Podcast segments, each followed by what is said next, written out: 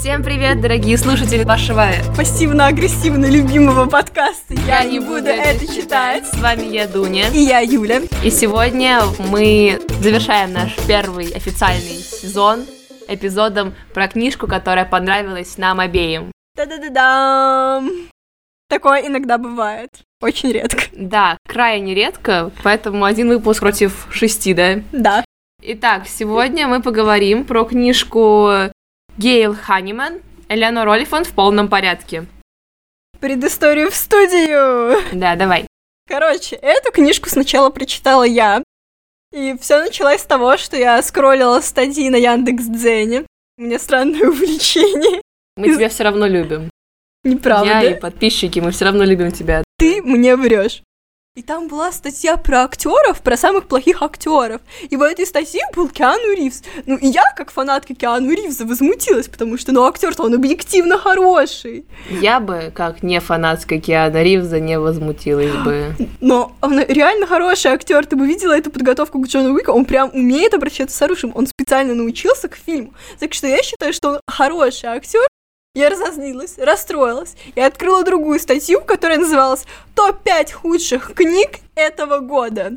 И там была Элеонор Олифант. И на зло всему миру я решила, что я прочитаю эту книжку. Да, и Элеонор Олифант оказалась Киану Ривз этого топа. Я прочитала книжку. Мне понравилось. Я пишу Дуне, Дуня, читай! И Дуня такая, нет. Да, первое, что я сказала, что у меня где-то четыре книжки лежит на полке, и мне есть что почитать. Всего четыре, понимаете? Всего четыре. Сейчас их штук 20. Я написала Юле после ее рекомендации, что я слышала про эту книжку что-то плохое. Возможно, это были мои галлюцинации. Да, Дунечка, пей таблетки. Да, иногда галлюцинирую. Я не хотела это читать, но, по-моему, это было лето, и мне как-то было уже неинтересно читать то, что я откладывала. Поэтому я решила почитать что-нибудь новенькое и все-таки прислушалась к Юлиной рецензии. Я прочитала эту книжку, и на удивление она мне тоже понравилась. Она оставила очень приятное впечатление. Я думаю, что она заслуживает места в этом подкасте. Давайте я прочитаю вам поистине восхитительную аннотацию этой книги. Элеонор Олифант в полном порядке. Она работает бухгалтером, по выходным выпивает, а по средам беседует с мамочкой, которая находится далеко. Элеонор не везет. Ее окружают непримечательные люди с примитивными вкусами и бедным словарным запасом. Так ей, по крайней мере, кажется. Но все меняется, когда, отправившись однажды на концерт, она видит элегантно одетого рок-музыканта. Элеонор сразу понимает, это он. Правда, пока она готовится к знаменательной встрече, ей приходится довольствоваться куда более скромной компанией. Элеонор Олифант в полном порядке, так она говорит окружающим. Вот только она старается не вспоминать о прошлом и спасается водкой от бессонницы. Постепенно забавный рассказ о жизни. Ну, и дальше неинтересно, дальше не по сюжету. Короче, это, по-моему, просто великолепная история, когда великовозрастная тетка ведет себя как подросток. Фанатка Егора Крида, вот что-то там в таком стиле. Я, понятное дело, не из-за аннотации книжку читала. Меня как-то просто убедили Юлины восторги. А, я помню, я помню, она говорила, что главная героиня похожа на... Шелдона Купера из «Теории Большого Взрыва». Да, а я смотрела первые восемь сезонов «Теории Большого Взрыва». Восемь. Поверить не могу, что он меня уволил.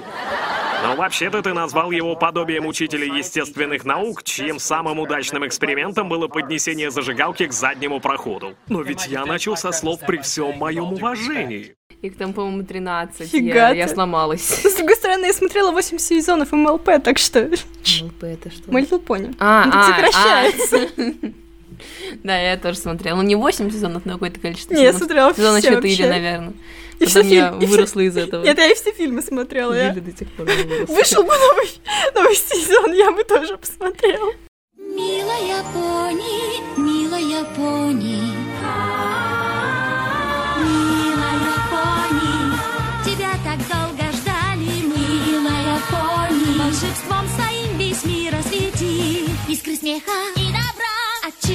сердца даришь нам. Приключений с нетерпением ждешь и волшебство в себе несешь. Милая пони, давай скорей с тобой дружить.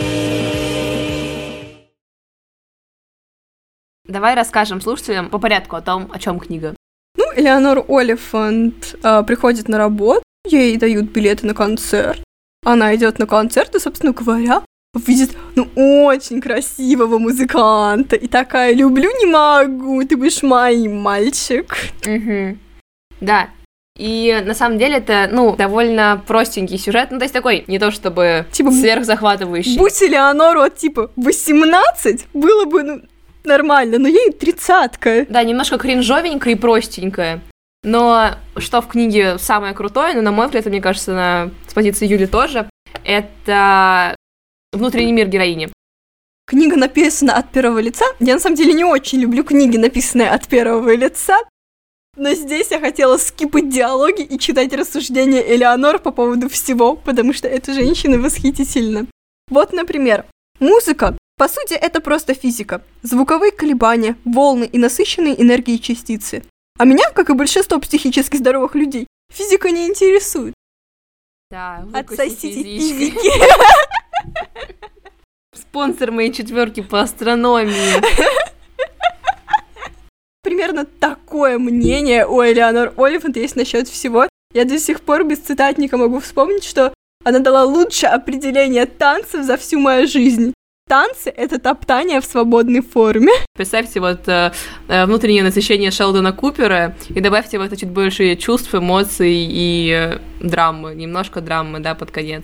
Да, проблема Элеонор Олифант в том, что она дико не социализирована. То есть читать про нее интересно, но в жизни вы бы с ней ни за что не общались. Вредная какая-то, да, холодная, немножко агрессивная и Циничная, странная. да. И очень странная. Но тем не менее она находит друзей, и вот вокруг этих друзей, вокруг ее взаимодействия с этими друзьями какой-то постепенным процессом ее более-менее адаптации к обществу и держится на этом развитие персонажей, развитие сюжета. Ну, мы скорее узнаем про ее прошлое. У Элеонор Олифант есть шрам на щеке, и мы такие, хоба! Вот это неожиданно! А откуда шрам? И откуда шрам нам расскажет только в конце книги. Да, есть действительно такое ощущение, что мы реально знакомимся с очень странной женщиной, и к концу узнаем какие-то секреты ее прошлого.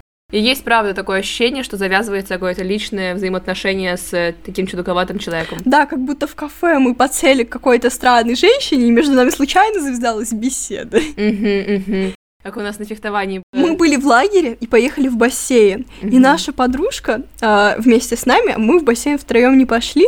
И вот к бассейну подошла какая-то бабка, видимо, тоже кого-то ждала. И наша подружка начала вываливать всю свою жизненную историю этой бабки. Да, Элеонор Олифант очень такая душесчипательная история, очень жизненная, приятная и, ну, правда, имитирует такое личное знакомство с чудаковатым человеком. В ней приятный посыл, такой ненавязчивый, без морализаторства. Она не раздражает, короче. Книжка не нервирует. Она максимально лояльная к читателю, и мне это прям зашло при чтении. Прям такое очень хорошее, не развлекательное даже чтение, а чтение, чтобы развеяться, чтобы как-то почувствовать эмоции приятные. О боже мой, эмоции, Дуня, ты что? Иногда я чувствую эмоции. Не тогда, когда ставлю кружки на книжки, но иногда я чувствую. Да ничего она не чувствует, она опять врет.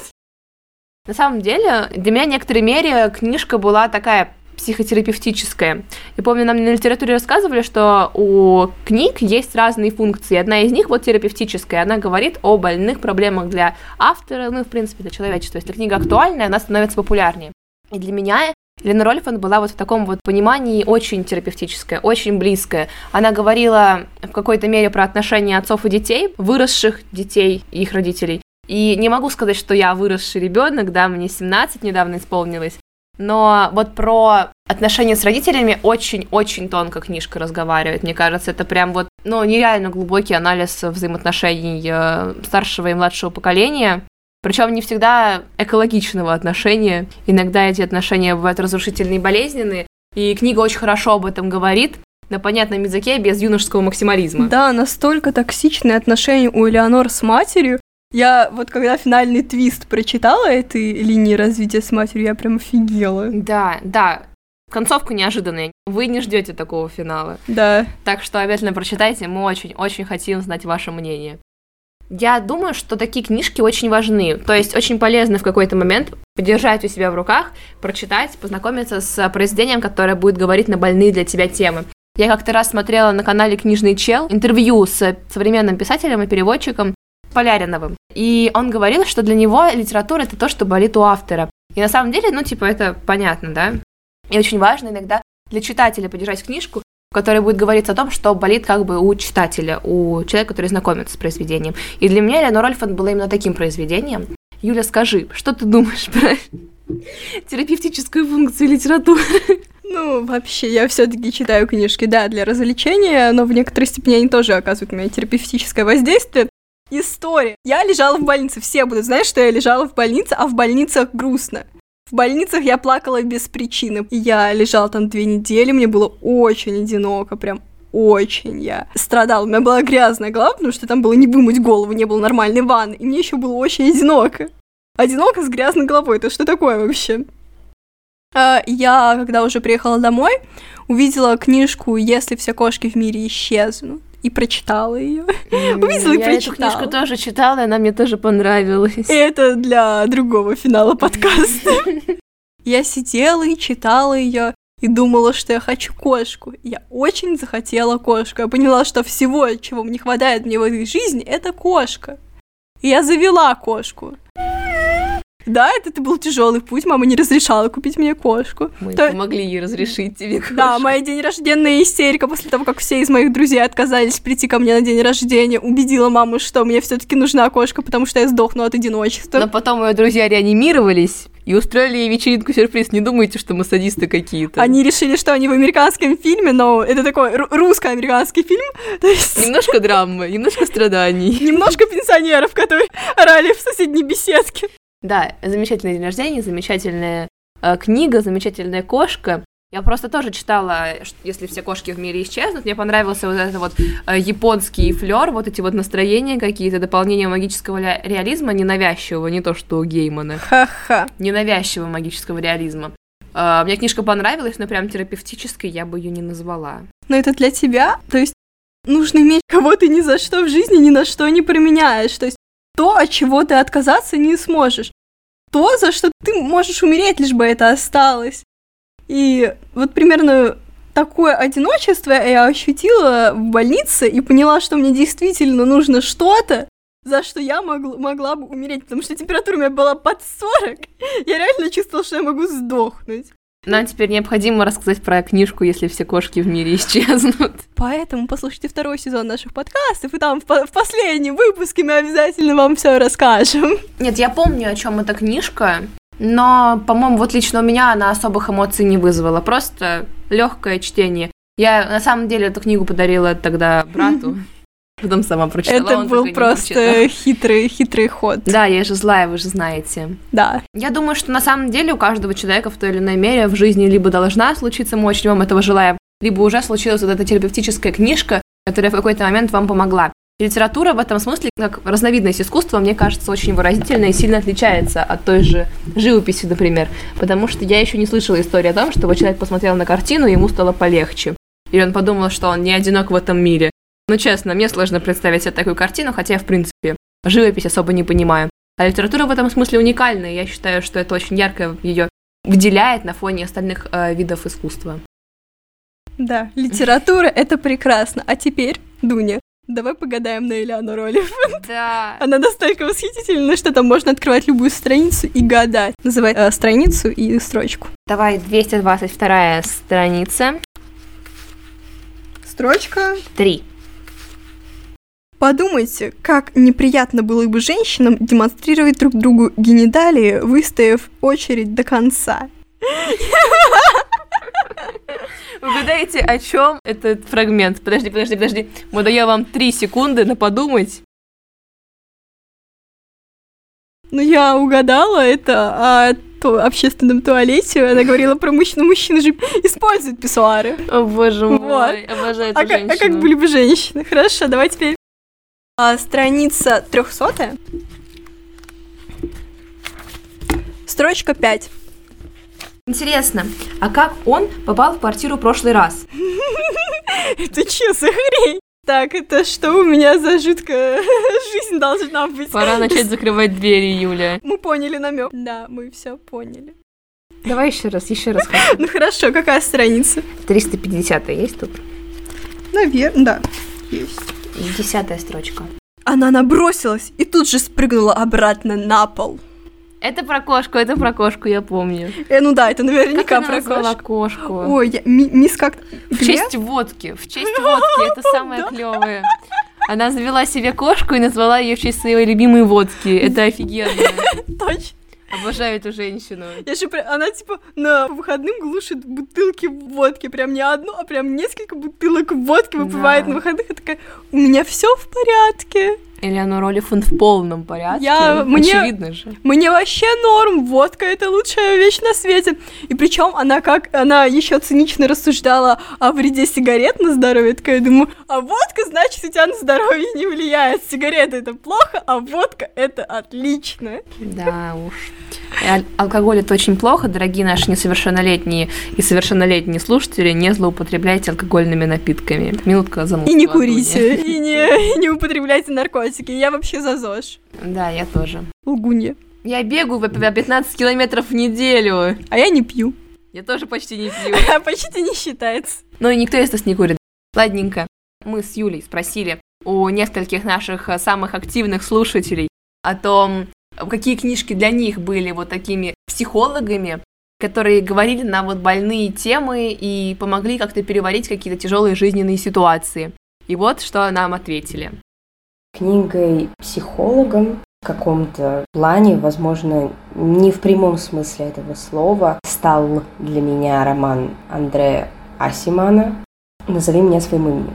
Это не совсем книга-психолог, но на тот момент сама история отношений между главными героями очень сильно помогла мне понять мое отношение к одному моему знакомому человеку и как-то пропустить через себя всю эту ситуацию. А сама книга, она рассказывает о любви такой довольно плотской, наверное, можно даже так сказать, любви между двумя молодыми людьми.